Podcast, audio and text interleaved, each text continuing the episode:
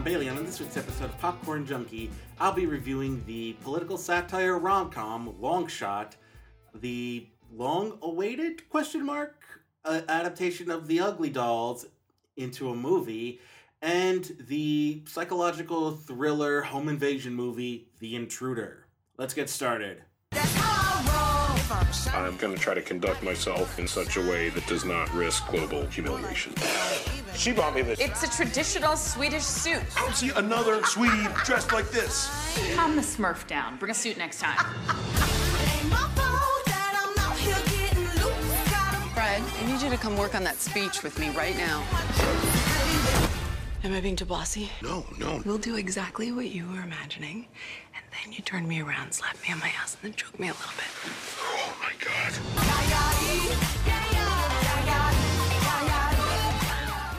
I've been hearing a lot of good buzz about this movie. Uh, I heard like, tra- and I liked the trailer going in. Uh, Charlize Theron and Seth Rogen having weirdly good chemistry. Like you wouldn't like like in the movie, you wouldn't think these two uh, would have that great a chemistry together, but not they just click. And I don't, and they work great off of each other. And I gotta say, like Charlize Theron has excellent comedic timing. I haven't really seen her do a lot of comedies. Like most of the comedies I've seen her do are like the darker ones that uh Jason Reitman directed, like uh Young Adult and uh I think Tessa, I think was the name of it. It was the one where uh she was the mom she was the mom having a mental breakdown. She had good she was she she had great uh timing there, but was, that was more of like a like a like a mumblecore style, low key comedy. This is much more of what Seth Rogen usually delivers, like you know, pa- you know, fast paced, punch, punchy sort of comedy, and she does great in this. Um, uh, it's it. I do think the biggest weak point of this movie is the fact that it's a yet another dumpy guy wins over the super hot girl. Uh, but I think it was, and I think May emphasizing that they were that she was a babysitter when she was really just the neighborhood girl that he liked. Uh, because I mean, they were only three years apart. Did he really need a babysitter? The fact that they used the word babysitter made it sound way creepier than it actually is, which was she was the next door neighbor. Like you could have just said the next door neighbor. I think they wanted to say babysitter because that that so they could make a joke about how babysitters are like a, a fetish on Pornhub or something. Because there is a throwaway line, and then that's never mentioned again. They only mention the fact that they are next door neighbors growing up, which I think is much more the point. The fact that they she was the girl next door that he had a huge crush on, and uh, now she's the you know now she's running for the president, and he's a jur- and he's a journalist who who has a you know an ideal you know who has you know was very strong in his ideals and and he has a great sense of humor. So when they meet up again she thinks oh he he would be perfect to kind of punch up my uh my uh speeches as a speechwriter. And he and you see that. It and it's a that's the thing. The romantic comedy elements are kind of the undercurrent of the whole movie. The the bigger thing is that this is a you know this is very blunt uh political satire um on how like the fact that on the fact that women can't women politicians are under much more scrutiny Th- there's a you know there's a big undercurrent of there's a big theme towards the towards the third act where her campaign is at risk over something he did and it's you know the fact that, she, that no matter what what she does she always has to be perfect in the eyes of everybody. So it's all about aesthetics and it's all about optics. And um so and she's she's trying to compromise and he doesn't like to compromise. A big thing about this is that seth rogen's character is too like the fa- like there's a big point where his best friend opens up to him about something he had to keep secret from him because he knew his best friend would would not let him live his life if he knew that. They they probably wouldn't be friends if he had been upfront about his you know the way you know the way he is. Um, the best friend played by uh um ah, crap, why can't I remember his name? It's it's Ice Cube's son. Uh, now it's gonna bug me. Hold on. Uh, long shot.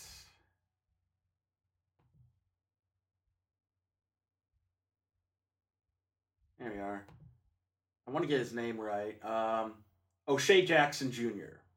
Yeah, I couldn't remember. I knew it was an O. I just couldn't remember O'Shea Jackson Jr. Okay, uh, he plays uh, Seth Rogen's best friend, and there's a reveal in the third act uh, about uh, who he is and what he believes that he had to keep secret from Seth Rogen because he knew that Seth Rogen's character wouldn't uh, wouldn't have would probably not even have been friends with him if if uh, he knew that. Uh, and it's and it's kind of to the point that you know Seth Rogen's character, even if you agree with his ideals, his his character is definitely so much of an idealist that he does not even accept uh, different points of view, and it's a, and so it's about him coming to understand other points of view that are you know that are that are you know not, that are just different they're not negative. And um yeah it's it's it's a it, parts of that are very straightforward. They're not very uh subtle about it. Um but the but i do think uh their their way of handling uh their dig at the current president uh through um bob odenkirk is is actually a take that we don't see as much we see the incompetent liar, the buffoon as the president sort of thing in the wake of um, the 2016 election. But here's a president that here's a depiction of the president that really cuts to the core of the issue with Trump. The fact that he clearly doesn't want to be president, that he's not that he doesn't understand the quali- the needs of the job. And we, we see that through Bob Odenkirk's character who who who comes from entertainment like the president, but is not. It's not just a dig on like Trump is the next Satan incarnate or some. You know they they not they're not. A lot of the uh, caricatures of Trump that we've seen from comedy have been very much like and like um like during uh, Sherlock and Holmes where they just completely hammered home how terrible Trump is and how bad he is at his job, and they would never, America would never elect a president like this. And it's not funny. It's not funny because it's like that's like shooting fish in a barrel that doesn't do anything. Here, it's a much more. That one is a much more subtle um, dig at the president than anything else because it captures just what it was about the Trump campaign that people seem to forget the fact that it was part uh, was an offshoot of his time as as his as him being an entertainer. And uh, I like that about this movie, and I like that about how they handled it because it did. It wasn't just, you know, the president is the worst thing ever, and they, you know, we we should be ashamed of ourselves for this president. No, it's about this. This president is kind of a joke, but and here's why, and it's much better written sort of takedown of Trump. Uh, I'm trying to think. Uh, June Diane Raphael's in this, as is uh, uh, her husband um, and co-host of How Did This Get Made, Paul Scheer. I was not padding for time in order to remember his name. Uh, Paul Scheer's in a more of like a in a, in a side role on the fake Fox News style network um, that they have, and they even have a Rupert Murdoch sort of caricature in here. Um, and that works out well. And I think the Fox News uh, takes uh, those are actually some of the funniest bits, just because of how sh- yeah, it's all, it's all shock humor. It's all like, did they just say that? What the hell was that? sort of um, things. And Paul Scheer is great at that. I forget who is um, I forget who his uh, the other co-host is on that. Hold on.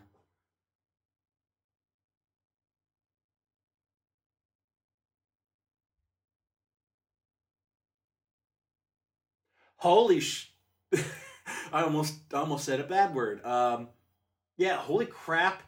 That was Andy Serkis as the Rupert Murdoch uh, caricature. It is that never even noticed. Never even noticed. Didn't see his name in the credits, and because it wasn't in the initial credits. That's amazing, and, and he does a, a fantastic job in the role too. You don't even recognize him. There it is. Uh, Kurt Braunohler is um, is the other anchor for this Fox News style show, um, and Claudia O'Doherty, who I don't recognize. Um, Trainwreck, Michael Bolton's big sexy Valentine's Day special. She was a writer. Uh, okay, she's a comedy writer, and she was on Inside Amy Schumer. She was one of the. She was in that as well. Um, she played she played several characters in that. Um, yeah, not she's mainly a comedy writer, uh, but here she plays sort of the um, standard like Fox News style female anchor who's pitted between these two uh, absolutely just disgusting, pitiful uh, dude like old style misogynistic dudes uh, played by Paul Sheeran and Kurt Braunohler, and their commentary is just like spot on, absolutely nails ex- what uh what uh, the one of the biggest issues with how Fox reports the news, where they just it's complete editorialization and doesn't and like it's even shot like it's on Fox and the Fox and Friends set. It's it's like like I said, this movie is not very subtle. I think that's what's keeping it from a full five out of five for me. It's not. It's a four and a half out of five. This is uh, this is my pick of the week. Although I have a more favorite movie, but I can't actually recommend it. I'll get into it. Uh, this is definitely the pick of the week. This is the one I recommend people go see. Uh, and I, I think it's a solid romantic comedy and a and a really and at point and a lot of points a really spiting political satire. Uh, this is definitely uh, one to check out if you haven't already. Nothing is gonna stop us now.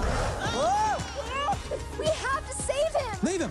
He's a lost cause. He's gone forever. I'm over here! There's nothing we could have done. You do know that Lou is gonna make it super hard for you. Well, I say, bring it on, Lewis. Oh my doll. We go from my pick of the week into the very clear unpopped kernel of the week.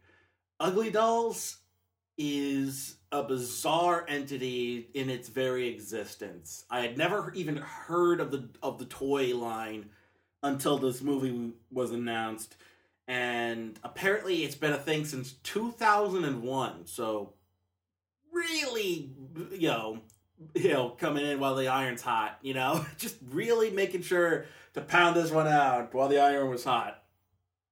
But um, what made a lot more sense is uh, this is it took two Chinese uh, production companies to fund this. Uh, one of which was Alibaba, which is Chinese Amazon. Amazon is banned in China, so they have their own Chinese version of Amazon called Alibaba.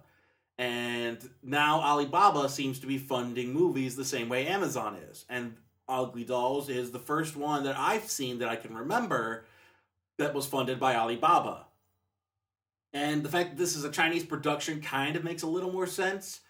Like, I feel, because from what I could tell, it's bigger in places like Japan, China, South Korea. I think it's bigger in the Asian market than it is at all here in America because I had never heard of it. Most of my I, I I tried to I asked a group of um, my friends online in the Facebook group uh, who uh, whose members are across the United States and and and sometimes even in Europe or um, you know uh, some inter, you know we have some international members, but it's a lot of the a lot of people in the United States and Canada, and none of them have heard of either. Most of them had never even heard of the Ugly Dolls toy line and those that had didn't even know a movie was coming out. So great marketing on that point. If nobody knew what Ugly Dolls was, or even that it exist that it existed, and that there was a movie coming out. So good marketing on their point. Clearly on the pulse, you know, got there got got it out there in the pulse of uh, of pop culture. They really, they're really, uh, uh, yeah. Anyway, um, so the premise here is it's like a it's almost like a precursor to Toy Story. It's like he, let's take a look at Woody at the factory getting ready to be sold to Andy. That's basically what the premise here is. It's about a bunch of uh, dolls that were initially uh, just factory defects that live in this town called Uglyville. And this one character played by uh, called Moxie, played by Kelly Clarkson, is um, is determined to be to eventually be sold to a child in the real world, and in and in her hopes to do so, she brings a bunch of her friends, played by Wanda Sykes, Gabriel Iglesias, um, someone I've never heard of. I'll have to pull up his IMDb to see where he's from, and Pitbull. Yes, the the rapper Pitbull. There it is.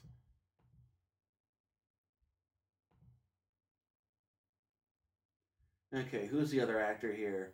That's the thing. Most of this cast is is is is pop stars. Like the biggest names, Pitbull, who's also a producer, um, Kelly Clarkson, Blake Shelton, uh, Janelle Monáe, who's actually a, a, a, you know a decent artist, but you know is mainly no decent. Uh, you know she's she's probably the best thing in this movie, even but she's completely wasted in this uh, in this useless character, um, which I'll get into. But Nick Jonas is the villain. We have Bebe Rexha, Charli XCX, and um, Lizzo, who is now getting into getting into some mainstream popularity uh, through Twitter that I've seen. So she's started to really gain mainstream attention now. But uh, she decided to show up in the Ugly Dolls movie because apparently all their casting session went straight to EMI and uh, and Universal Records, Universal Music Group. Uh, jeez. I think that's this biggest issue is it's all pop stars. The cast is all pop is mo, is like half pop stars, and pop stars aren't good actors. Um, Leehom Wang is uh the is the actor. Oh my god. Oh my god, he's from China. Like he's an, like literally a Chinese like uh he was in uh, like a Chinese movie called Little Big Soldier. He is basically there as a as as a nod to the to the Chinese market to the oh god. Oh oh the pandering in this movie. Oh it just only gets worse. Um well that's fun to know that the act the, like the biggest role I've seen him have over here is in Blackhat the completely forgettable Michael Mann movie starring uh Christopher Chris Hemsworth trying to trying to spread trying to move trying to get roles outside of the Avengers and the MCU. But everything else is is a Chinese production. Forever Young, Lust, Caution, Little Big Soldier, uh, The Great Wall. Oh, oh, oh, oh, oh, and he's a singer. That explains it. That explains it. Literally everybody in the cast, aside from Wanda Sykes and Gabriel Iglesias, are singers. Also, Emma Roberts and uh, also Emma Roberts shows up in a bit role that might as well not even be there. Like, did you really need Emma Roberts to play a character who has like ten lines in the entire movie? Also, Jane Lynch is there for a character that only has three lines. Ugh. God, this movie makes me just up, upsets me on uh, uh, uh, just on its very conceit. Uh, the fact that the fact that they're so worried, they're so bigger, they, like even DreamWorks. When DreamWorks cast like celebrities for the roles, at least they're big name celebrities. At least it's like Will Smith, Jack Black, Angelina Jolie.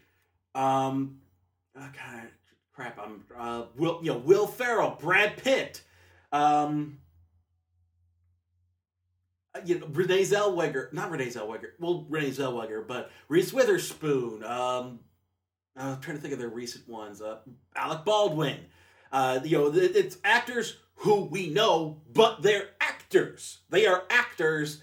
Some of them can't really, tr- don't really do well in voice work, but at least they're actors that we know. Here, it's, you know, famous actor Pitbull and Kelly Clarkson. Also, Ice T shows up for like five lines in the entire movie. This is the kind of casting that that that executives make when they have no idea how to make movies. It's like, oh, it doesn't matter who we cast. Plus, we want if, if we want it to be a musical, so let's cast all pop stars.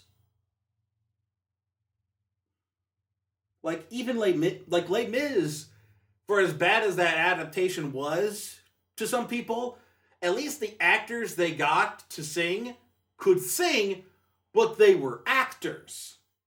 It's not like when when net TV networks will put on uh, a musical, a live musical production, and just cast a pop star in it. You know that almost never; those productions almost never go well because once again, it's executives making decisions, but not knowing how to make a good production. And this is what we got here. The only good part about this movie is the animation, and everything else is garbage. Like the like like the ugly dolls themselves, they're literally garbage, as is their movie. Uh so yeah, um, this basically this movie is every kid's movie you've ever seen. It's the you've got all the major tropes: the liar revealed, the celebrity casting for no reason that doesn't add to anything, the your you know your flaws are what make you your make you beautiful uh o- overarching theme of the movie. It's all here and none of it like the gibberish cat you see in the trailer that animation asset is reused three times. Every time gibberish cat shows up it's the exact same animation rig. It's the same rig that they cut and paste into different backgrounds multiple times in the movie. It's literally like literally if you know anything about animation and computer animation it's the exact same rig. The animation is is copy pasted that's how lazy this this that's how lazy this thing is at point. It, it- it's, almost like an illumination production it's so cheaply done. Uh, also the uh wise character who reads fortune cookies and tea leaves and does kung fu he's the one played by uh leehom, leehom wang uh the chinese actor. So that's a great thing to throw in. Although you, it's hard to be mad can you be mad when it's a chinese production. Like who made the decision to make the chinese uh singer actor play the character who reads tea leaves knows kung, knows knows martial arts and and reads fortune cookies? The asian you know? The- like whose decision was that? Uh was it the american side or the chinese side? It's hard to say. Uh oh god Oh, oh, fun! Like nobody's even talking about that part. Nobody's talking about the fact that the character played by the Chinese act, the the the Chinese the actor from China is is the one who's like the wisest one in the village, and he's the and he reads from a fortune cookie and is offered tea leaves to read, and he also knows martial arts. Like, oh my god! Like we get it. The actor's played by the the character's played by an Asian dude. Oh my god! Stop! What? Macy's gonna be great at math and play the violin? oh. He's gonna be a musical prodigy who just happened to study cello for 20 years and his parents are very overbearing. Just hit all the stereotypes. At least Gabriel Iglesias and Wanda Sykes characters didn't have black and Hispanic stereotypes, but the actor from China gets stuck with all the Asian all these Asian stereotypes. Uh at least they didn't make him do a vo- do the do the um uh oh god what's his name uh what's what's the character what's the old one? The one that's ba- the one that the Mandarin uh, from the comics is based on. Um, oh God, he's an old archetype from like the 30s. Um, hold on, Nicholas. There's a, there was a bit in um, in um, in Grindhouse where Nicolas Cage played the character. Uh, here we go, Grindhouse. Fu Manchu. Yeah. I couldn't remember his name. I knew there was Fu in it, but I couldn't remember um, the name. Anyway, Fu Manchu. It's at least they didn't make the actor sound like that stereotype. They didn't go that far with it, but jeez. Oh god, it gets worse the more I think about it. Uh yeah, um, like I said, Janelle Monáe is the best thing in the movie, but that's not saying much because, like, it's J- Janelle Monáe is one of those um, creators who, even when they're not trying, they don't suck. Like her songs are boring, and if she had written the songs, they could have probably been a hell of a lot better. But she can sing, she can act, she doesn't suck. Therefore, she is the best part of this whole movie. Pitbull suck is a terrible actor. He's not acting. He's reading his lines. Uh, he's a terrible rapper, and thankfully he only gets one rap verse in the whole movie, despite the fact that he's a producer. Um, Gabriel Iglesias and Wanda Sykes are forced to sing. They're not singers. They're not good singers. So you can clearly hear them singing out of tune. And then when and then when they're saying their lines, they're just Wanda Sykes and Gabriel Iglesias. They're not really doing much of anything in it's as as character you know character wise. It's just oh by the way, Gabriel Iglesias' character is big and is big and round and and literally fluffy. Uh, yeah, at least Wanda Sykes' character isn't a complete uh character, isn't just Wanda Sykes as a doll. Uh, Blake Shelton is just reading his lines and then he sings with a twang. Uh, yeah, just Nick Jonas. Nick Jonas is the only other one that seems to be trying. He doesn't suck, but his character, but his character does. Because as a villain, he's a terrible villain, terribly written. Um, the song he's given to sing is, is it, it sucks and when it's finally revealed the, the truth behind what's going on uh it's stupid it's terrible and yeah it, it, it, nick jonas doesn't suck at it but his character is is given nothing to do uh bebe rexha lizzo and charli xcx they all suck because they're not actors they don't know how to read they don't know how to read lines well they're just basically reading their lines as themselves they might as well be playing doll versions of themselves. It's not they aren't playing characters, they're reading lines. Ugh. So yeah, generic songs, cheap animation, and like only one good actor in the whole thing. It yeah, this is a complete waste of your time. Don't even bother. But fun fact, uh while I was uh when I mentioned on Twitter that I that the ugly maybe did the ugly dolls deserve their own movie the co-creator of the ugly dolls made sure to share with me how popular his toy line is and make sure everyone knows to that hey somebody's dissing the ugly dolls on twitter that was a thing that happened which is going to tie into the discussion this week but yeah somebody did not like the fact that i questioned whether or not the ugly dolls deserved a movie well guess what if they deserved a movie, maybe they should have made a better one. Something is really off with that guy. Hey, Scott. Hello. Hey, stop drilling holes in my house. It's not your house. Charlie's quite a guy. You know his wife died in that house. You think that's blood? Your days of dropping by are over. It's hard to say goodbye. He's watching you. This guy is dangerous. What the hell? You're not dying today. The Intruder. Rated PG-13. So I was saying before during the um, long shot review that that was my pick of the week, but that I enjoyed one more, but couldn't make it the pick of the week. That's because I loved The Intruder. I I, uh, I rated it higher than Alita Battle Angel and Captain Marvel. in my year end list. I will not deny that. I cannot deny that it is a thing that happened. Because here's the thing The Intruder is a terrible movie objectively. It is a bad movie objectively, and I can't recommend anybody go see it because it's pretty, you know, it's it's it's it's from the people who made Traffik and Lakeview Terrace. Lakeview Terrace being one of the worst attempts at trying to tackle race relations in a sort of thriller horror sense um, in years in this century.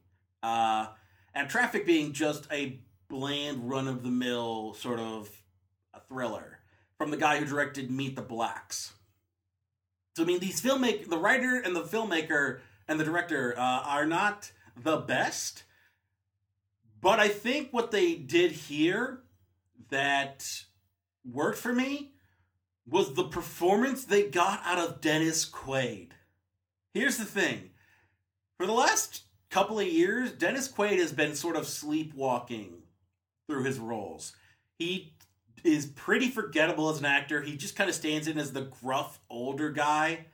Uh, like especially in um, A Dog's Purpose and the upcoming A Dog's Journey, he just seems to be the gruff older man character. And here, he is genuinely upsetting.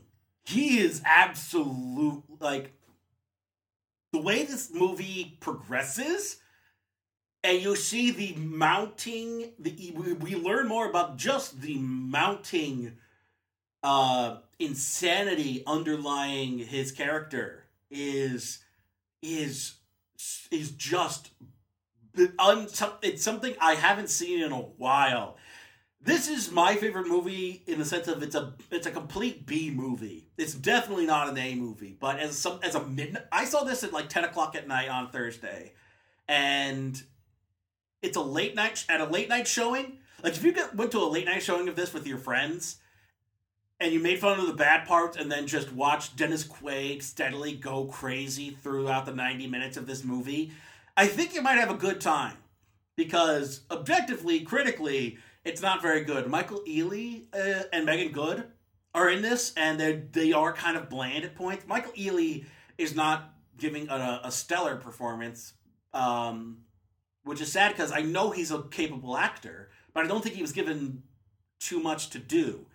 Uh, I think it gets better as the film goes along, but initially he is kind of just bland um, as a character. Even when they try to make it sound like, oh, he's a womanizer and he has a history of cheating, it's my it's Michael Ealy. He's not like it's not like this could have probably been sold better with like a Winston Duke or um or uh you know somebody who's somebody uh much more masculine. Michael Ealy's kind of uh slim and and and kind of um I don't know. I, I like I think they were it was written for a much uh, uh for a different maybe a different actor. Like I don't know. Um I don't know. I don't know. Michael Michael Ealy was not selling me as well as Meagan Good. Meagan Good is great in this as uh as as the woman who's just turned as who's not turned on but taken in by the charms of Dennis Quaid early on, and it takes until learning the truth about him to really, you know, make her realize just how crazy the dude is. And you you really can't tell early on just how just what's going on. And and then as time goes on, we learned we finally learned what's what the deal is with Dennis Quaid, and it's just absolute insanity. Uh, we're dealing with somebody who is not right in the head, clearly, and um, I, I, I think Dennis Quaid is the reason to see this movie. Uh, he is like he gives performance that are that are that would have been great auditions for the Joker or even or like a Two Face. Like I think he would make a great Two Face or Joker even because just the way, like his smile. If you look up the second trailer for this movie and you look at the thumbnail for it on movie clips, uh, his face looks like he's auditioning for the Joker. Like uh, he's just absolute insane looking, and um, yeah, there's points in this where we see him how he treats uh, how he you know like some, we get to see a peek into his mind and some of the actions he does. It's genuinely upsetting to watch. Uh, yeah, it's it's I haven't seen anything like this in a long while. But I also know it's not great because like the fight scenes towards the end and the climax are have that hibachi style cut where it's just like every couple of sec every couple of you know I don't even think every second like like I think less than a second almost it's like cut cut cut cut cut and it ruins the pacing and I think that, that it definitely dragged down the movie at points and but and the thing is I'm okay with that because I got to see Dennis Quaid lose his damn mind on film. And I haven't seen him do anything like that in years. And it felt good to see him really push the limit of of how, of what we know him for. And put and I think he and Meagan Good have great chemistry actually uh, as the characters. And he and Michael Ealy kind of are, are, are kind of good standoffish, good at standing off uh, one another. But I do think Michael, like that's the thing. I've loved Michael Ealy ever since the short-lived uh, Almost Human on Fox.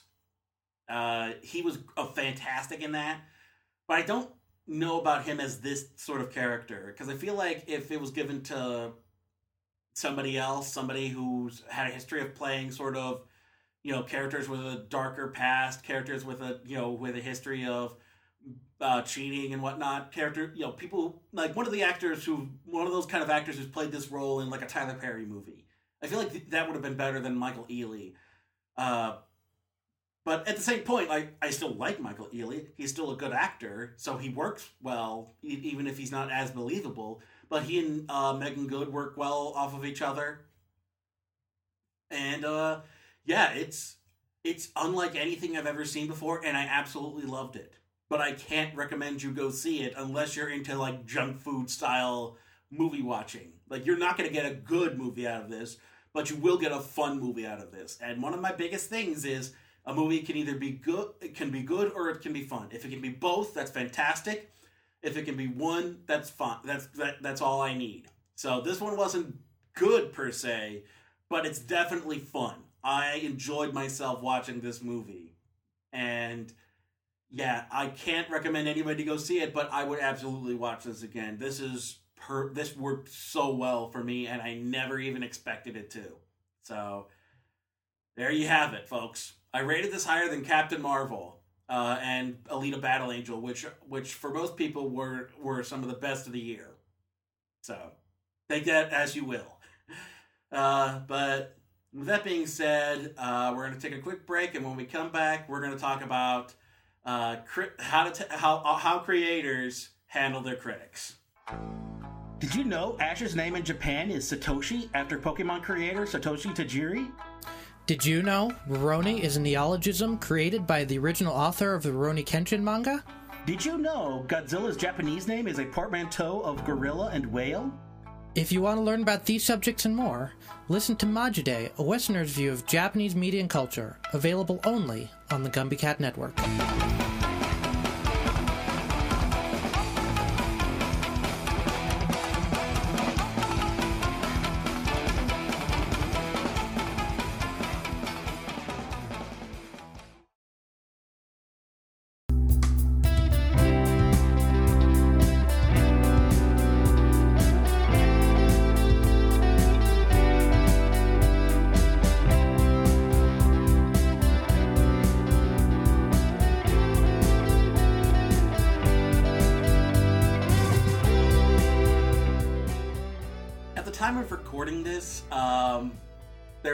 Big to do on film Twitter after Joe Carnahan began coming after people who were critical of his new movie El Chicano or El Chicone, uh, depending. People have been using El Chicone, but the IMDb is listed as El Chicano. So um, I think it's supposed to be El Chicano. it's I think they're meaning El Chicano, but the way they censored it made it look like El Chicone. Uh, so it must have been El, so yeah, as new movie El Chicano um, that he wrote and produced uh, about a two brothers on opposite sides of the law in uh, East LA. One's a cop, one's a one's a gangbanger, and people have been critical of the movie. It's not getting it's getting mixed reviews, and he's been going after uh, people who are vocally critical about it on Twitter. And so, Film Twitter has had to censor the title in order to keep Joe Carnahan from searching for references to it in order to so that he doesn't come after them and retweet their criticisms to his followers so that they can come after the reviewers for being critical of the of his movie. And that's kind of an underlying thing with a lot of creative types is that they're very sensitive about their work. Like I experienced, I experienced that with um, two people actually on Twitter. One before I started the podcast, and one while as I, and one as part of the podcast. Uh, the first one was actually in 2011. I tweeted that the new straw that the Straw Dogs remake um, looked like it was going to suck and the director told me to not be to stop judging a movie but that I haven't seen yet. And he did not like the fact that I would that I was saying his movie was going to be bad based on the trailer. And so he came after me on he he came after me on Twitter because apparently he did had the time to respond to any schmuck uh, on Twitter who didn't like the, who didn't like his the trailer for his then upcoming remake of Straw Dogs. Because you know, uh, that's always a, that's always a good sign in people that, that they're so bad at taking criticism that they have to go after any and all people on social media who even mention it in neg- in a negative light. Uh, but the other one, the most recent one I mentioned, was the co-creator of Ugly Dolls. Was not as vitriolic about the fact that I didn't like the movie. He was just more of like matter of factly, basically flexing that hey, I got my money, I got my money. Where, where's your successful toy line that's that get that's finally gotten a movie almost twenty years later? So yeah, it's it was a weird flex more than anything else, and it was bizarre that it even happened like like most most creators don't even recognize my existence but after that i was actually afraid to mention the ugly dolls in a tweet lest the co-creator who apparently has new, who has twitter alerts for when anybody mentions his his toy line come after me again for not liking his stupid the stupid movie based on his apparently successful toy line he can't just be happy with the toy line being successful. He has to make sure to drown out any sort of negative talk about his toy line's stupid, stupid movie. Like, do you think if you cared about your toy line, you'd be more interested in making sure that the movie based on your toy line was actually good? I don't know. That's just me. Uh, but also in the movie was Lizzo, who is who is herself gotten under gotten under fire on Twitter for a tweet she made about how critics don't do anything and are leeches on the successful artists as though critics themselves are the ones trying to bring down an artist and not people who ha- who want to talk about something point out where it's flawed and ways for it to improve. Like that's the thing. A lot of creators see critics as the as quote unquote haters people who hate that they're successful. And so they'll say anything bad about them to make them look bad but for for being for being successful at making a thing but the problem is critics more often than not are just people who like talking about a thing and them being critical of something isn't to say that nobody should see the movie unless it is a terrible movie and nobody should see it. But that it's more often than not they like talking about the thing so much that they that they and you know that they themselves want to see better movies, better music, better books, better what better art. And so, in wanting to see better, they criticize in order to help help other creators learn from the mistakes of either others or their past selves. Like that's the thing. A lot of critics themselves are creators. Like one of the most famous film critics of them all, uh, Roger Ebert. He loved movies, was synonymous with loving movies, was also a screenwriter, and was and made his own movie. It was a B movie the, based on an adaptation of a pulp novel, but that's the kind of movies he loved, and so he wanted to make in the Valley of the Dolls um, a movie. I have no idea if it's any good, but that's the thing is that he loved movies. He loved he he loved them so much he made his own, and he was never shy about being critical of movies and filmmakers. If something he's if he saw something was bad, he was not afraid to say it. I do think he was in in his later years. He was definitely weirdly adamant that video games can't be considered artistic, an artistic endeavor, which I think he's thinking of the wrong video games because uh, by that point, video games had you know video games were were themselves were achieving film, film levels of artistic integrity. Like there were video games that were better than most movies by that point, definitely. Uh, and there's definitely an art artistry that goes into video game creation. So I feel like he was definitely out of his depth on that. But people were and people weren't shy about saying, "Hey, hey, Raji, buddy, uh, you know, it's you don't have to like video games, and but you know, you can't say something is not art if it has artistic merit to it. So anyway, um, yeah, it's just I feel like the there's a the, the biggest problem is creators have this not all creators there's definitely creators who take criticism to heart when it's constructive.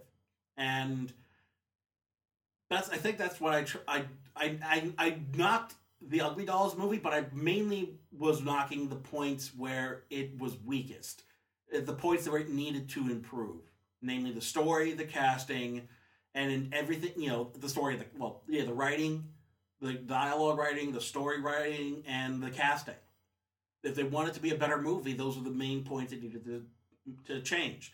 Even the movies that i love love this week long shot and the intruder i acknowledge that there were weak points that they could have improved and been better.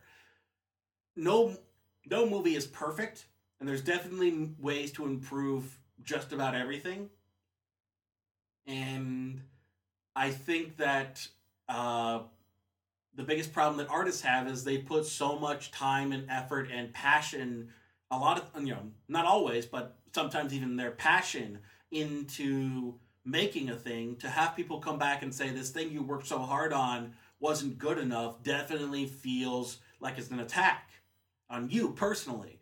It's not a way of saying, oh, well, here's a way you can improve this. It's more like you didn't do it good enough this time and so they see it as like an attack on themselves for the for the, this thing that they worked hard on.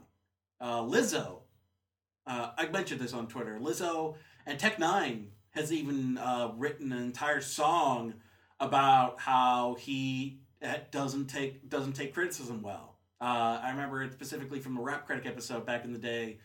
Uh, it's fragile. Uh, Tech N9ne was basically writing an entire song about how he doesn't like critics. But at the same but like that's the thing is that not all criticism is is hating. You know, hating and criticism are not the same.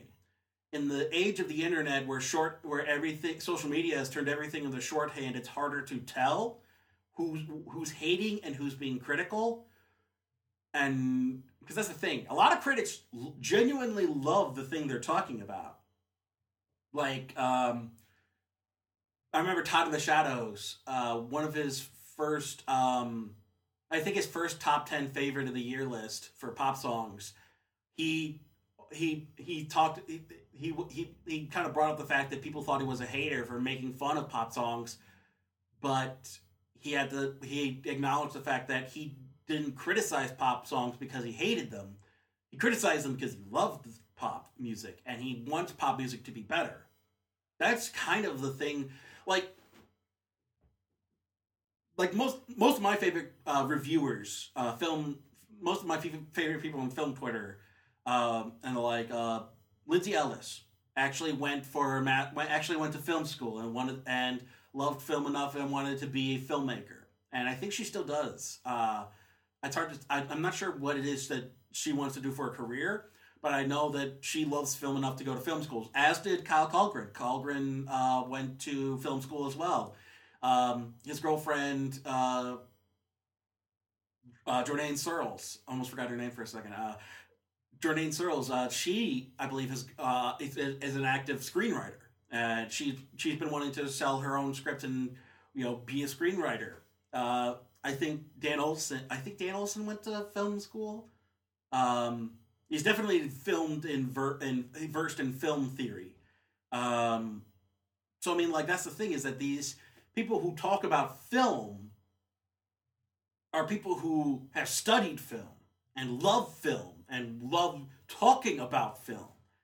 Even myself, I've mentioned before that I've had ideas for screenplays and screen and wanting to be a writer, uh, and and but but I've had trouble kind of focusing and finishing projects. But I've had, but I love talking about film and I love seeing what could make films better. And that's why that's why I gravitated towards reviews because initially it was just because I liked the reviewers through the old channel Awesome. Uh, I still love them. I still love the ones that are still around. Uh, I love MarzGurl. I love Linkara. I'm getting back into um, uh, uh, Rod, uh, Erod, the Blockbuster Buster. I wasn't into him. Uh, he came in much later uh, to Channel Awesome, but I uh, loved um, Rocked, uh, Rocked reviews. Uh, uh, Dom, the Dom, formerly the Dom, Dominic Smith. Uh, I haven't seen a lot of Kaluna's stuff, but there's yeah, there's so much of the old channel. Awesome, Suede, I love Suede. Uh, William Dufresne. Um, but yeah, I love so many of those reviewers because you could tell uh, for the best ones, you could tell genuinely loved the genre, the medium that they were talking about. Linkara loves comics. Uh, uh, Suede loves anime and Pokemon, and um, you know Dom loves books and movies and loves talking about adaptations. So when they're critical, it's because they're seeing things seeing things in the medium that they love and they wanting to improve. And that's I think the biggest uh, misconception about uh, critics is that they hate they're haters. The correlation between being critical and being and being hateful. Like when somebody's being critical, a lot of times it's just here's this thing, here's a flaw I noticed. There's something to improve on the next time. And some and there are some critics who are critical in ways that aren't beneficial. They're not constructive. You know, they're critics who hate that you don't act a certain way, that you're not the genre of music or movies that you like. Like me being critical of romantic comedies or or things made for um, any sort of minority group, uh, uh, black black audiences, women, uh, any sort of minority audience, or you know, like a gay audience. Um, they can love that audience can love a thing and gravitate towards it and love it no matter what. And that's why I don't want to make it sound like as a crit as a reviewer, I'm being critical of the audience for liking a thing. I'm being critical of the thing for any certain flaws that I noticed in it. You know, like I haven't heard anybody talking about the fact that the, the that the Chinese actor in Ugly Dolls plays plays a plays a character who has been given weirdly Chinese, you know, weirdly Asian stereotypes throughout the movie.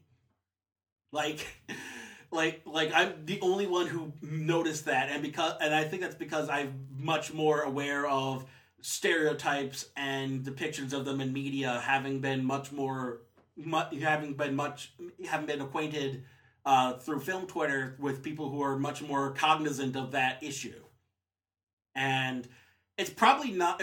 I doubt there was any offense intended, but it was just a thing that I noticed I just I happened to notice it, and it made I don't whether Asian audiences think that's offensive or they don't think it's they don't take issue with it. I'm not saying they should. I just a thing that I noticed. It was a weird thing that I noticed that I can't stop thinking about. um, I think the other issue is that review scores and aggregate sites like Metacritic and Rotten Tomatoes have turned criticism into this binary system where it's either good or it's bad. It has to be one or the other. When ultimately there's nuance to criticism. Critics, good criticism can't be broken down into a numbers system. It can't be broken. It's not broken. Like, that's the thing.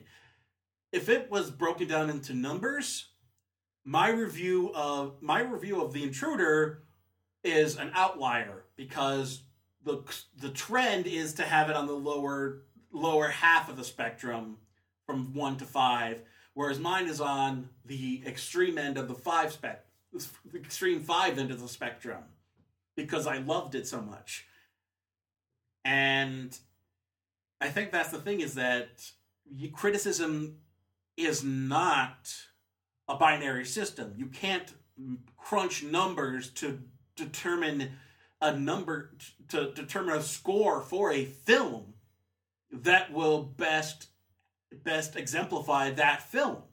Because film is an art. You can you that's why rating is essentially pointless. And that's why i don't use rating scores.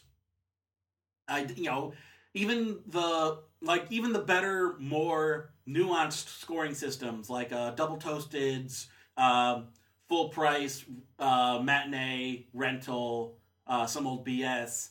Even that is still a ranking system from zero to five. Um, and that's why I tend not to give. The only thing I tend to give is my pick of the week for the movie I recommend people go see and my unpopped kernel, which is the one I don't recommend anybody see that week, the new release. Those are the only real markings I'm going to give a movie because I'd much rather talk about the merits of the movie rather than give it a score like I'm grading a test. This isn't a test to be graded. It's a it's a it's a um, it's me being uh, reviewing what I liked and what I didn't like about a film. That's I'm not a teacher. I'm not giving grades here. I'm giving my I'm giving my thoughts on a, on a piece of art. And that's you can't grade that like you're in like you're in high school. You know, we can't we're not grading, you know, book reports or something like that. We're talking about the fact that here's this film, here's what it's in, here's what it's showing us. What do we think of it? And like I've said, I've loved movies. I've loved coming up with ideas for movies. I've always loved coming up with these ideas for movies, even as a kid. Like I would think of ideas how to do the Calvin and Hobbes movie, which I'm deeply ashamed for. Uh, I've come up with ideas for jukebox musicals based on artists I love. You know, I came up with a David Bowie one. I came up with a Weird Al one that I've been wanting to do. So it's not that I hate movies and I hate filmmakers. You know, I, I, I, there's things about the film, the Hollywood system that I don't like, and I am very critical of. And I, but I don't hate movies. I love movies, and I want movies to be better. And that's why, I, and you know, I love talking about movies. That's why I'm doing this whole podcast. This isn't an attack on the creators of Ugly Dolls for making a bad movie. This is me saying to the creators of Ugly Dolls, you went about it the wrong way and you did and you did and you could have done it better you know, this is me telling the creator the you know the creators of the intruder look there are points about the intruder that could have been improved upon even though i loved i loved enough of it to you know to get i loved enough of it to really enjoy it it's not perfect i love the long shot i but but it was not above criticism i think that is the key is that no movie is above criticism, and to think otherwise is to completely miss the point of criticism.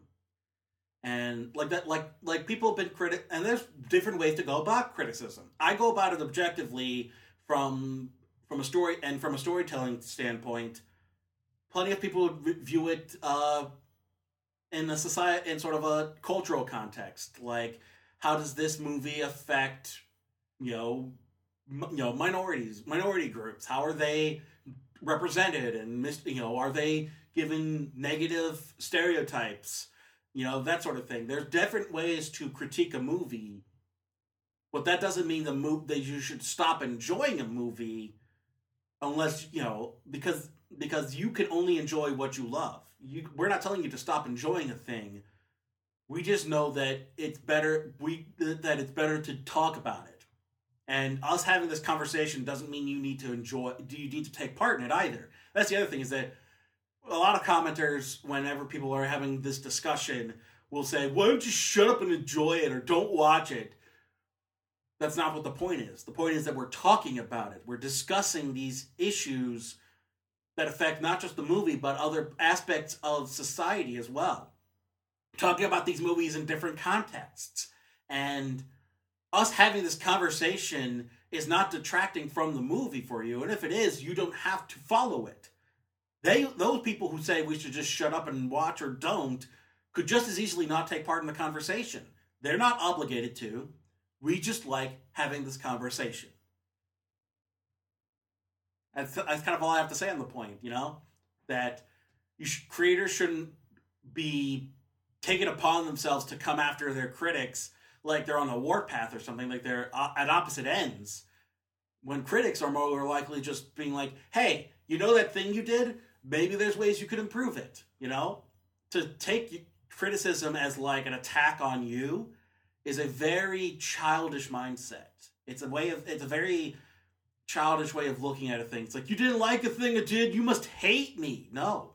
No, no, no, no. No, there's nothing about there's nothing about hate or love. It's me commenting on this thing you did and pointing it out, pointing out the flaws so that other time so that future endeavors could be could learn from it. That's it. You know, this is an attack on you, and to think otherwise is a very it's, it's definitely very middle school at at most. You know, middle school, high school at most. Otherwise, it's complete kindergarten mindset of like, you hate me now. Screw you. I made. I made this chalk. I made this chalk drawing on the sidewalk, and you pointed out that that humans don't have three stick fingers. Well, screw you, jerk. uh, anyway, yeah, critics are not the enemy.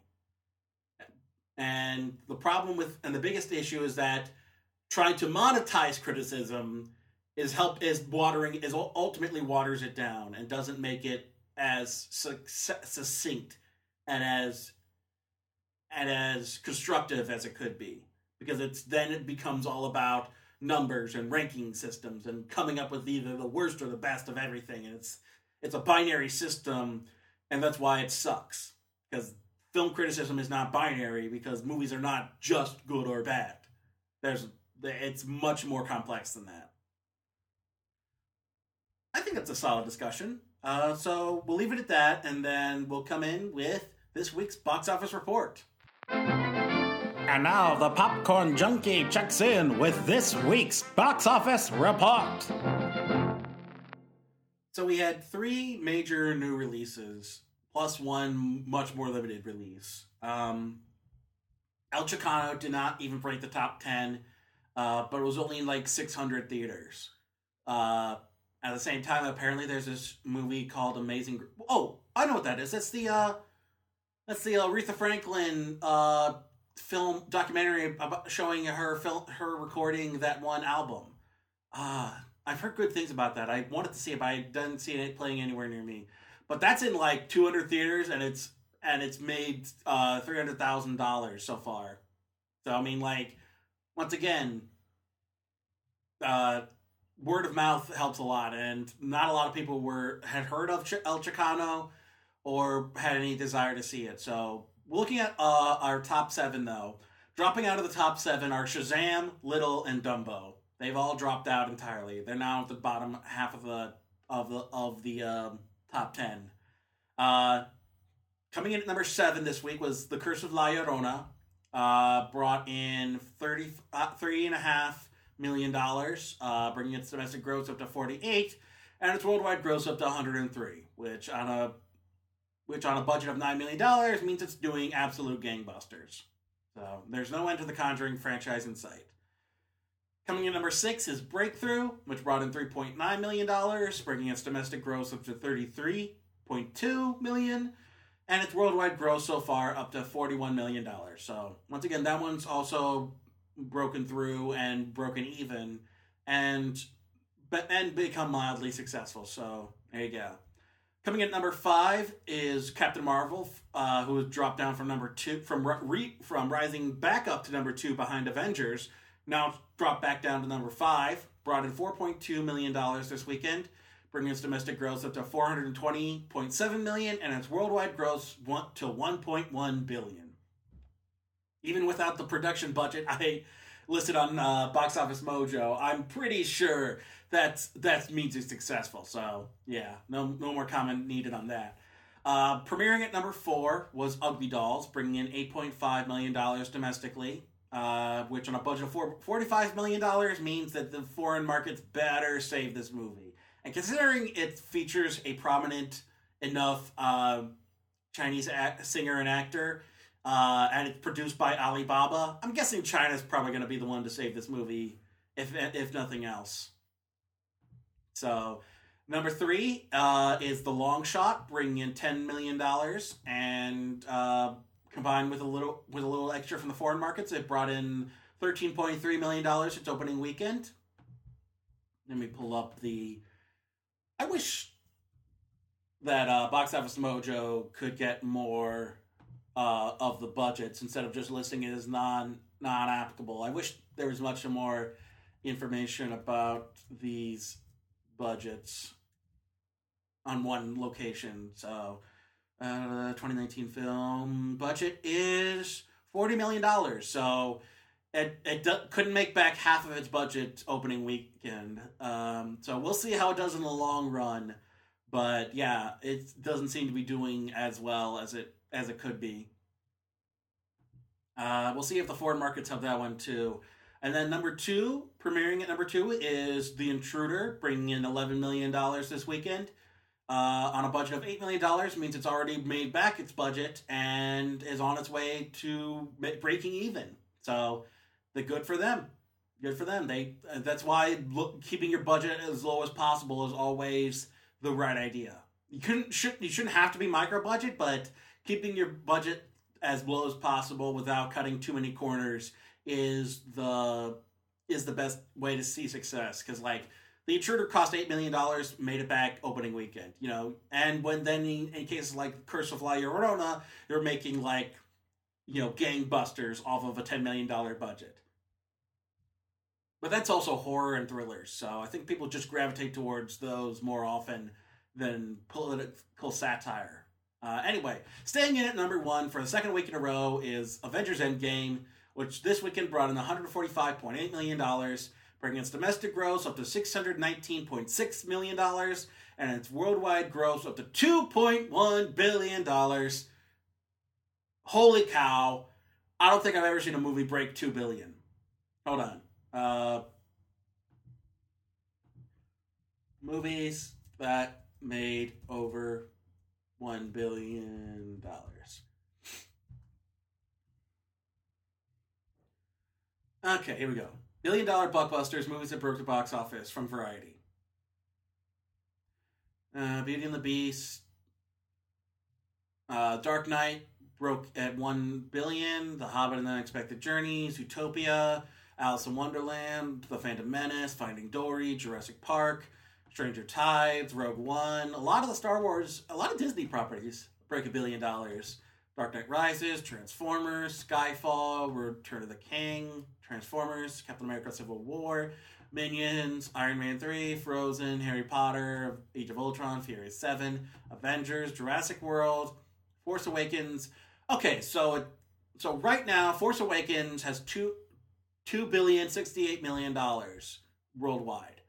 Uh, so Avengers Endgame has surpassed that. Next up, Titanic pro, uh, had 2.2 million, 2 billion 186 million. Uh, Avengers Endgame broke that, so it's technically the second highest grossing movie of all time worldwide. Uh, the only thing left is Avatar with 2.7 billion. So if we can cross over to 2.8 billion by the end of the run, Avengers Endgame will have been the highest grossing movie of all time worldwide. I don't know. Grossing movies in America. Uh, adjusted for inflation, Gone with the Wind made 1.8 billion. Star Wars made 1.6. Sound of Music, Titanic made 1.2. Where's Avatar on this? Avatar is down at number 15. Wow.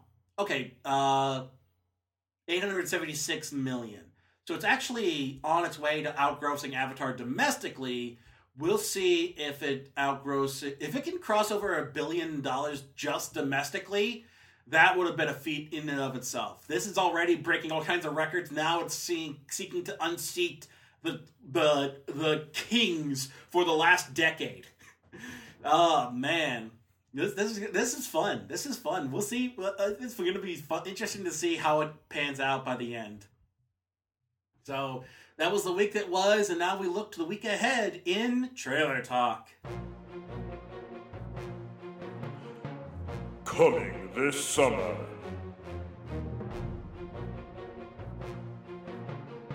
It's trailer talk. Rated R starts Friday. This is a big weekend for me, folks. If you've been following me on Stardust, I've been doing a pokeathlon in the lead up to this movie, and now it's a, we're coming up on its uh, official release this Thursday. Can't wait. We're taking a look at the the final trailer for Detective Pikachu. So there I was. I woke up with a heavy case God, of that- amnesia in the middle of nowhere. It's so crazy to look at the realistic designs for the Pokemon and So, I made my way to and then take a look at how they designed Sonic and just see how all how just You're a hallucination. So you're a talking Pikachu with no memory. I like this Rhyme City and how it's a mix of Ja- of Japanese and uh, American aesthetics. It's kind of like that. Extra shot, black as night. Thank you, sweet. God, Ludicolo with hair is so off-putting. I don't know. Maybe Harry got in too deep. Mixed up the wrong crowd, that kind of thing. Look, you can talk to humans. I can talk to Pokemon. Furry Snorlax is weird looking. And if you want to find your pops, we're gonna need each other. No, I don't need a Pokemon. What about a world-class detective? Ah, my clues. What is all this? Harry is still alive. Case closed, but still open until I solve it. I actually like Ryan Reynolds. I know everyone was hoping for Danny DeVito, Faked his own. but Ryan Reynolds is doing a great job. Somebody else faked Harry's death. Harry faked somebody else's death. That last one doesn't work at No. all. Loudred as the as the speakers is perfect. Oh, Flareon is so cute. I am dying to learn know what the heck that world folding in on itself is about.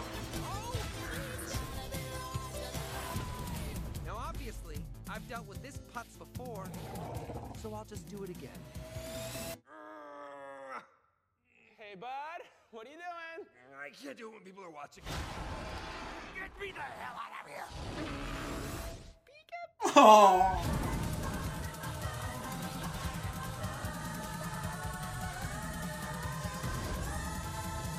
And here's the reveal, it's Mewtwo! That's a twist.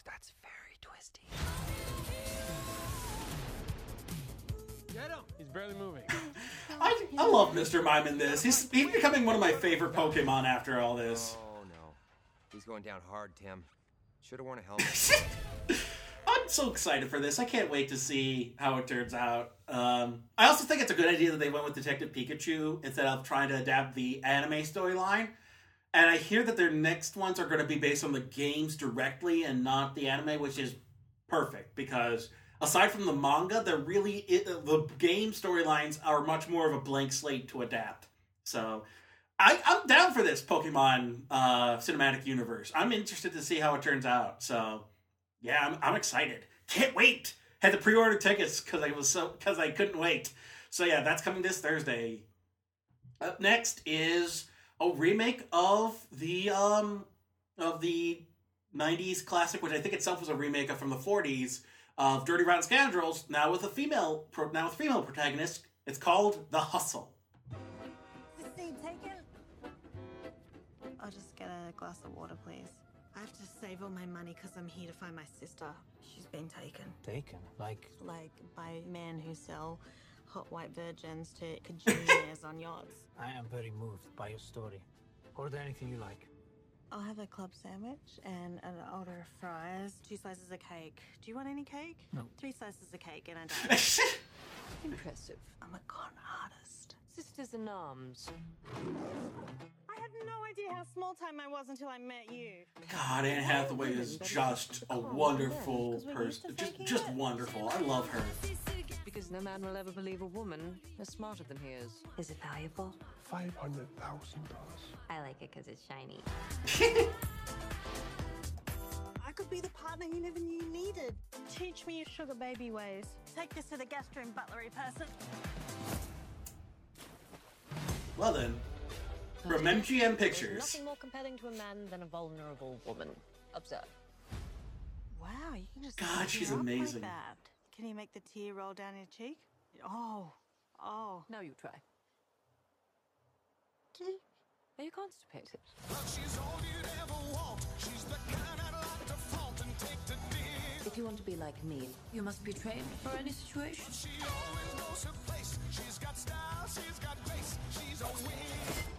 Glamorous, uh, Rebel Wilson works. She's the mom. She's normally just, you know, played as more frumpy, but her and like a and like dresses and like playing glamorous is person walking here. it, it works well here. Would you mind, sir? Jeez. Rebel Wilson, Anne Hathaway, yeah. Men always underestimate us, and that is what we use.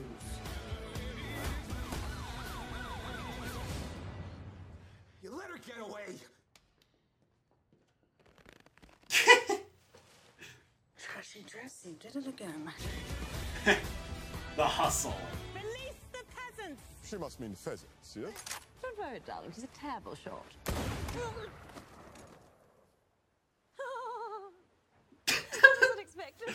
Oh, that was that's adorable.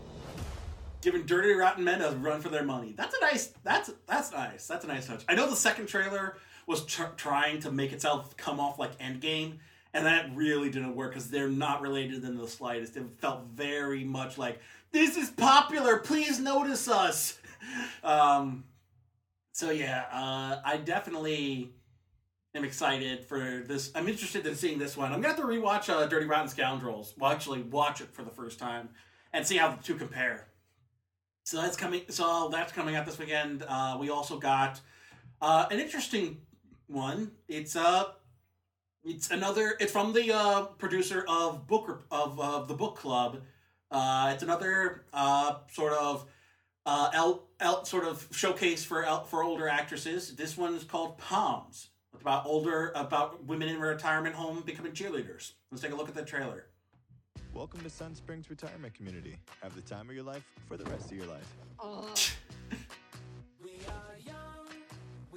Well, you got everything you could ever need. Over a hundred clubs. Now, what brings you to Sun Springs? Oh, I'm just here to die. I love Diane Keaton. I love Diane oh, Keaton so much. I was hoping you'd be mad. There's not enough erections around here as it is. What's this? You were a cheerleader. My mother was very sick, so I quit the team. Maybe you should give it another shot. We want to start a cheerleading club. Who will you be cheering for? Ourselves. Show us what you've got. Pam Grier too.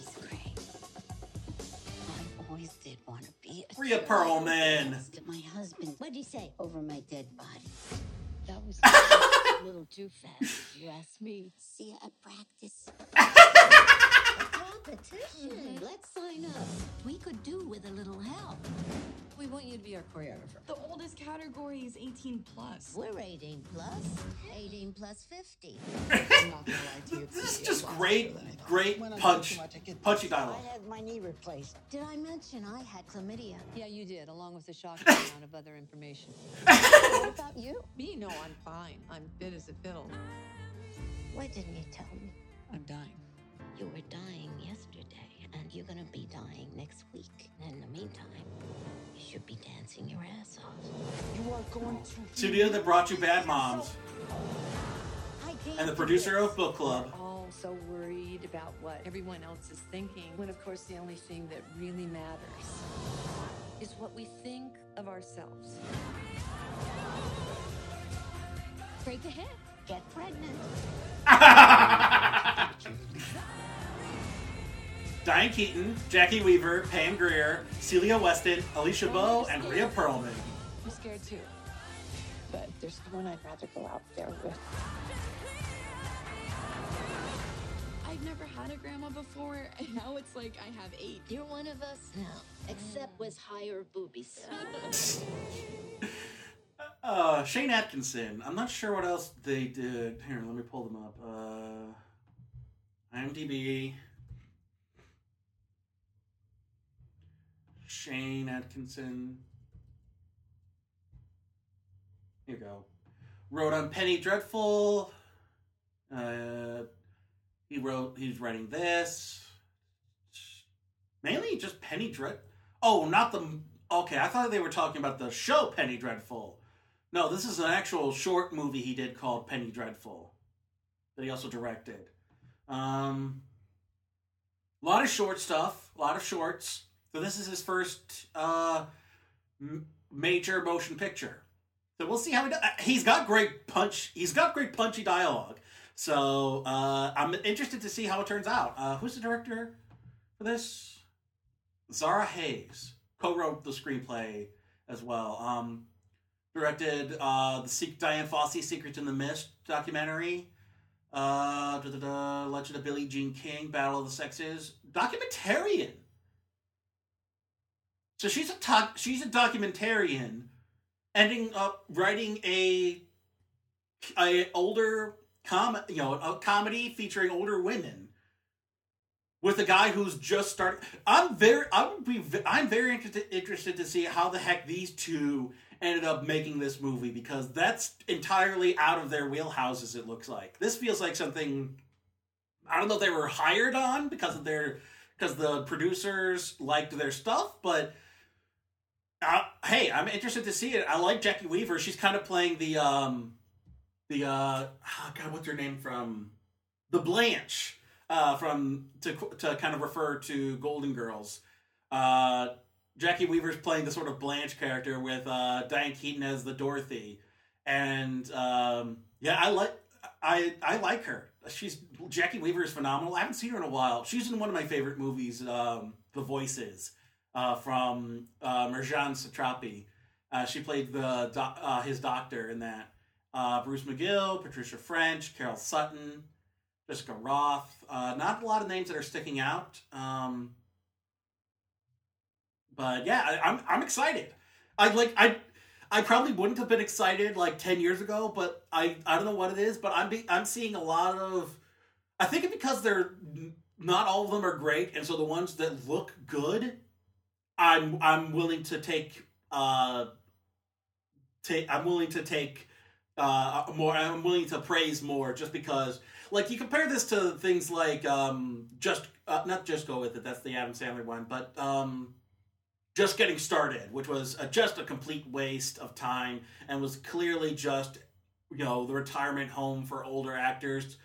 Uh, these look a lot more fun. And i think that's the thing is that they're able to tell stories featuring older characters and feature these older actresses that we haven't seen in a while and make it not make you know make fun of a lot of the stuff that comes with aging but not make it demeaning. So i'm interested to see how this turns out. And then finally we're seeing uh, the biopic of one of the most well-known authors in history uh, and one, one of the writers of one of the best known books and be- most well highly acclaimed books we're talking tolkien let's take a look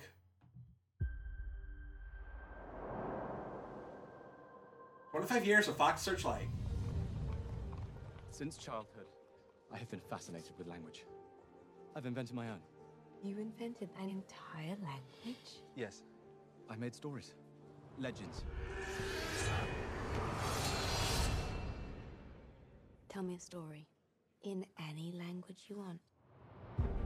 Based on the life of J.R.R. Tolkien. It's about journeys. The journeys we take to prove ourselves. It's about adventures. We should form a club, a brotherhood. We change the world through the power of art. Music, poetry. And what about Tolkien? I want to write something. It's about magic beyond anything anyone has ever felt before. What it means to love. To be loved. War! England's at war! Fox Searchlight Pictures presents.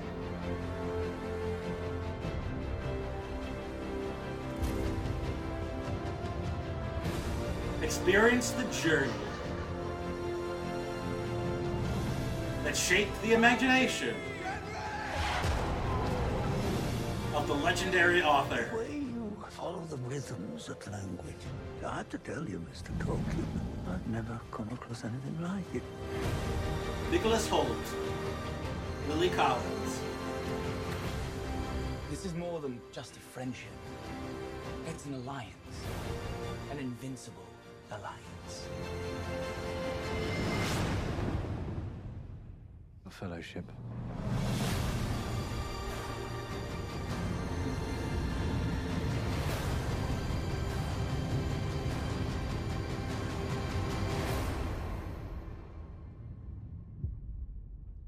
I'm very interested to see this one. I'm, I as soon as I heard about it, I'm like, oh, they're making a biopic about him. Interesting, because yeah, Tolkien led a very interesting life, and a lot of not a lot of people know he was best friends with C.S. Lewis, uh, the writer of um, well, not best friends. He was colleagues and uh, associated with C.S. Lewis. In fact, they were part of the same sort of circle of writers.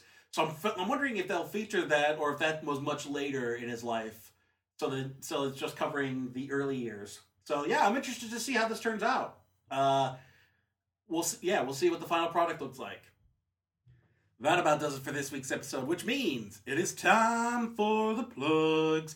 If you're listening to this podcast, you're most likely listening to us on our homepage at GumbyCatNetworks.com. And if you want to keep up to date on all the new episodes as they come out, you can be sure to leave a um, be sure to whitelist us on your ad blocker and favors, favorite us on your browser. And while you're there, check out all of our other fine programming. We got Donna's stuff over at the Snarkcast where she where um she does Beyond the Cabin in the Woods, Once More with Feeling, The Family Business. Uh, we've got um we're going to be you can look forward to the next uh, episode of Living in the Stacks coming later this month, next week sometime.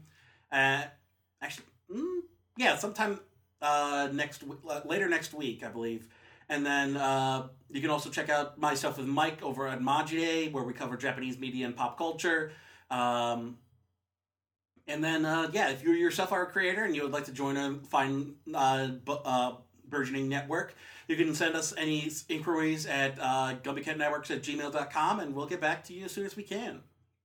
Uh, you can you can also find us on you can also find this podcast on your various um, uh, podcast providers. We're on iTunes, Google Play, Spotify, Spreaker, Stitcher, iHeartRadio, and uh, if you want to help the show out, you can leave a five star rating review and let people know that you like the show. That they should check it out as well. You can also donate to the show through patreon.com slash popcorn junkie and get access to all the uh, existing patron uh, material, munch alongs, and make a better movies. There are 10 episodes of each, uh, one of which is made available to everyone as a teaser, and nine of which are all available only to patrons. I'm working on adding that to Pinecast, so if you want to donate there, you can do so at tips.pinecast.com slash jar slash popcorn dash junkie, which there will be a link to in the description. Uh, you can also you can also um, you know share them podcast on your various social media. The social media home for Popcorn Junkie is uh, facebook.com slash popcorn junkie. There, um, I, there I've been sharing the Pokeathlon in the lead up to Detective Pikachu and the Hail and Hail to the King in the lead up to Godzilla King of the Monsters. We're up to Uh, by the time episode this comes out, we're up to Godzilla versus Megalon, and then we're up to uh, Hoopa and the Clash of Ages, and for for the Pokeathlon. So we're just about done with the Pokeathlon, and we're and we're uh, just getting started with Godzilla. So uh, you can also follow us on Twitter at Corn Junkie Pod. We'll see if you can follow and see if there are other um, other creators who decide to come at me for not liking their uh, art, like the co-creator of Ugly Dolls did. Uh, I, but honestly, it's much more boring than that. It's just me talking to other film Twitter people and giving my thoughts on stuff and uh, commenting on things that I see movie related.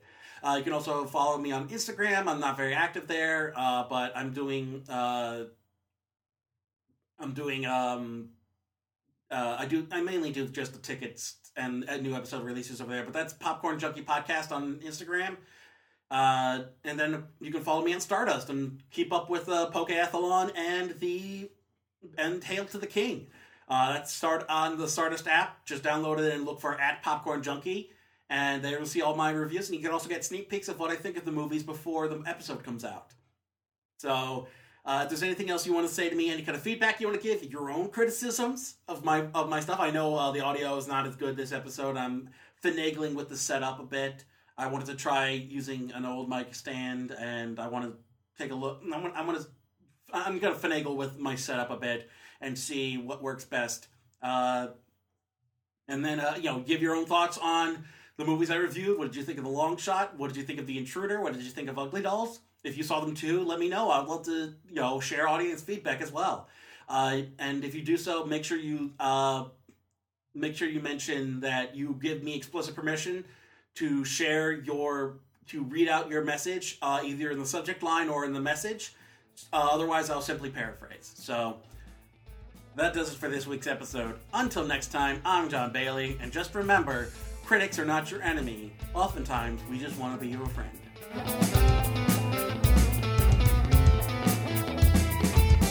The theme song for Popcorn Junkie is Funky Popcorn by The M. Look up Funky Popcorn by the letter M on SoundCloud for more of their music. Artwork provided by Nafyo, N A F Y O. Look up nafyo.deviantart.com for more of his artwork.